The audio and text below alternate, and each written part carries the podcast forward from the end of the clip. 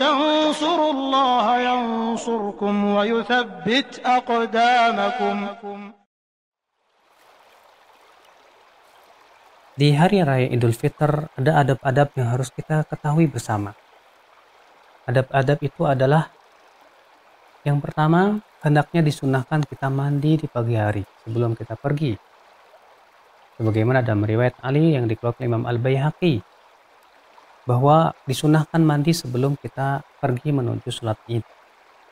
Kemudian yang kedua, di hari raya Idul Fitr, kita berusaha untuk memakai pakaian-pakaian yang bagus, Disebutkan dalam hadis bahwa tanah Rasulullah SAW memiliki baju yang khusus untuk Idul Fitr atau untuk hari raya dan menerima tamu. Nah, di sini harus digarisbawahi bahwa baju tersebut adalah baju yang bagus, tidak perlu harus baju yang baru. Karena itu yang Rasulullah SAW lakukan. Kemudian yang ketiga adabnya adalah kita makan dulu sebelum kita berangkat untuk pergi sholat. Dan riwayat Abu Daud disebutkan bahwa Rasulullah SAW sebelum berangkat sholat, beliau memakan beberapa kurma dulu di hari raya Idul Fitr. Adapun di hari raya Idul Adha, maka tidak disunahkan demikian. Kemudian setelah itu kita berangkat menuju tempat sholat dengan berjalan kaki. Karena sunnahnya demikian, karena Rasul dan para sahabatnya berjalan kaki menuju tempat sholat. Ya, kecuali kalau memang tempatnya sangat jauh.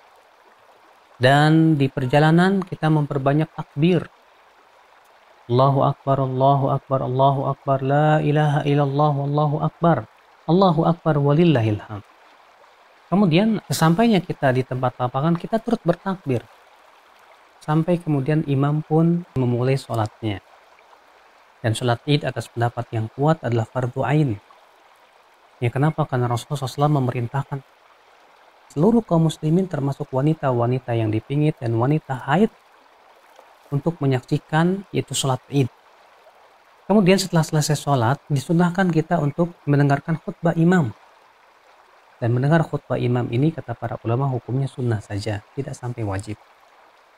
Namun kalau kita menghadirinya tentu itu lebih baik. Kemudian setelah sholat id, kita pun kemudian diperbolehkan untuk saling memberikan tahniah, yaitu selamat Sebagaimana Ibnu Hajar menyebutkan dalam Fathul Bari, dahulu para sahabat memberikan tahniah satu sama lainnya dengan mengucapkan taqabbalallahu minna wa minkum. Semoga Allah menerima amalan kami dan amalan kalian. Dan pada hari raya Idul Fitri maupun Idul Adha sangat dianjurkan kita memperlihatkan kegembiraan. Dahulu Rasulullah SAW dan para sahabat memperlihatkan kegembiraan Kemudian bagaimana dengan saling mengunjungi sesama keluarga? Memperlihatkan kegembiraan maka itu diperbolehkan. Karena dalam hal ini tidak ada batasannya dalam syariat. Namun tentunya jangan sampai orang yang bukan mahram saling berjabat tangan. Yang kita lihat di masyarakat, ya wanita laki-laki yang bukan mahram saling berjabat tangan.